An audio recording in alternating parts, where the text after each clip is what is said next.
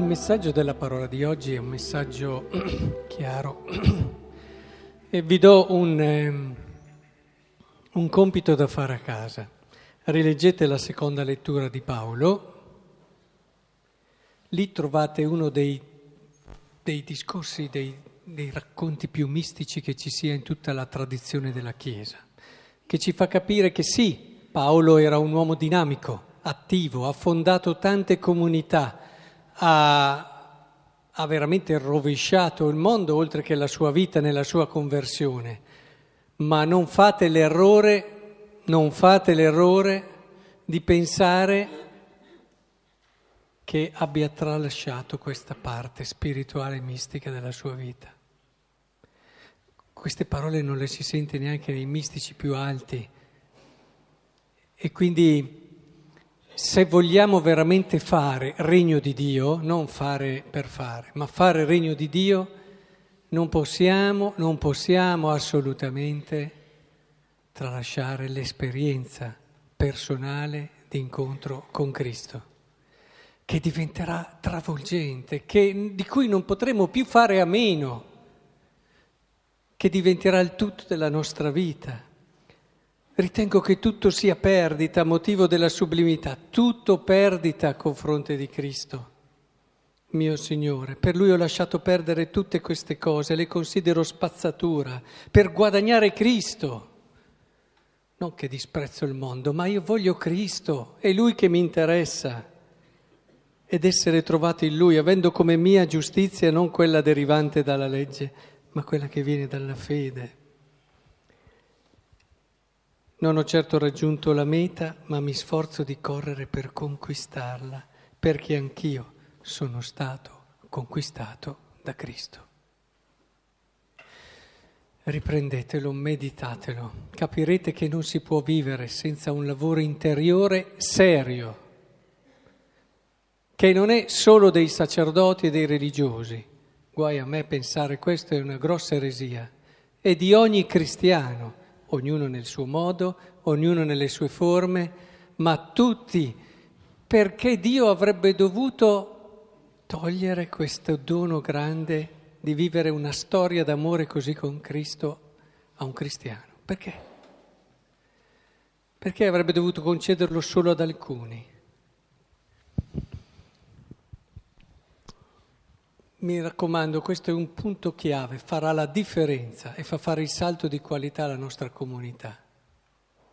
Perché di fare siamo capaci tutti, anzi sono migliori quelli fuori dalla Chiesa di solito nel fare. Ma è questo che fa la differenza, perché allora facciamo regno di Dio. Oggi in modo particolare, e una idea basta perché non bisogna poi dare tante cose perché le si possa portare a casa, che il Signore ci dà. Spero che non abbiate trascurato l'inizio del Vangelo. Di solito si passa oltre, all'inizio, alla fine, che invece sono decisivi per capire il cuore.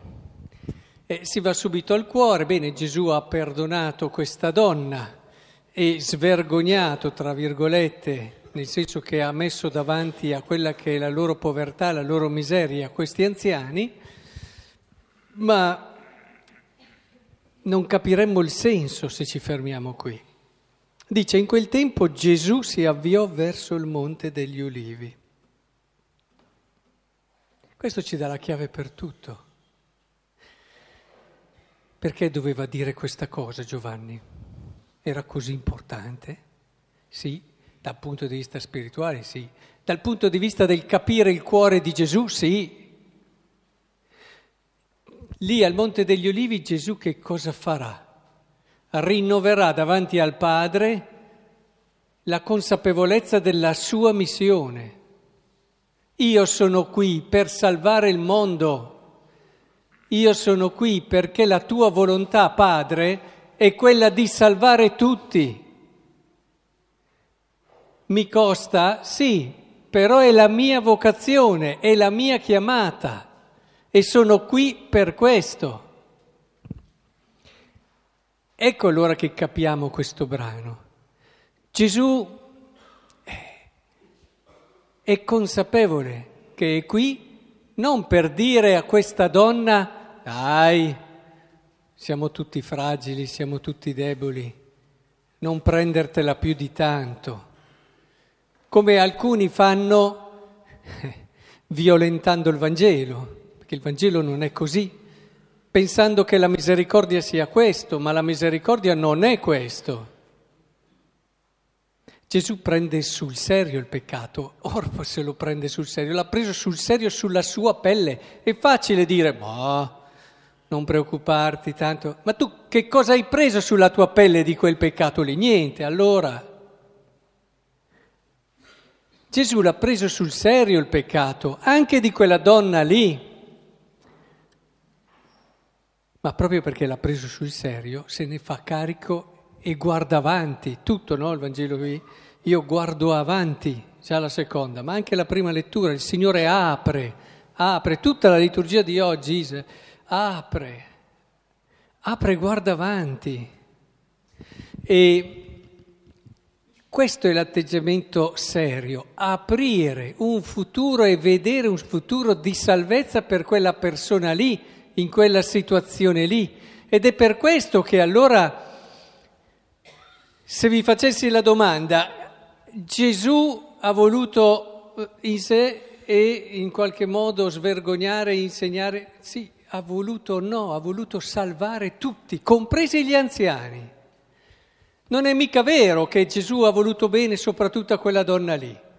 In quel momento lì Gesù voleva salvare quella donna lì e non meno quegli anziani lì perché è così che si vive il Vangelo. Hai davanti una persona, cosa puoi fare per aiutarla a entrare nella salvezza di Cristo? Questo è il pensiero del cristiano. Ti ha fatto del male, cioè, cosa posso fare per farla entrare nella salvezza di Cristo? Il cristiano ragiona così. E per quella donna era guarda avanti, infatti dice non peccare più, i lavori che hai fatto sono molto brutti, terribili, però vai avanti, tu non sei queste cose terribili, sei molto di più e molto meglio. Dall'altra parte a questi uomini dice non dovete vivere così la vostra fede. È vero, magari non avete fatto delle cose enormi, forse alcune le avevano anche fatte, ma chi lo sa, non, non dato a noi di saperlo e non ho neanche questa particolare curiosità, se ve lo devo dire. Però guardate la vita in un modo diverso, la vita di fede, voi che siete gli uomini che devono essere maestri di fede. Guardatela come coloro che desiderano salvare. Se questa donna ha sbagliato, cercate la sua salvezza. Cosa le può far bene? Farla fuori. Ecco, se si entra in questa prospettiva, allora veramente cambiano le cose nel mondo, cambiano nella nostra vita, cambiano le relazioni. Ecco, io vi lascio questo, che oggi portiamo a casa questo insegnamento di Cristo che mentre stava andando all'orto degli ulivi, là dove darà tutto per la salvezza di tutti, ci insegna, vivi con questo orizzonte. Cosa posso fare per aiutare questa persona a entrare nel futuro d'amore di Dio?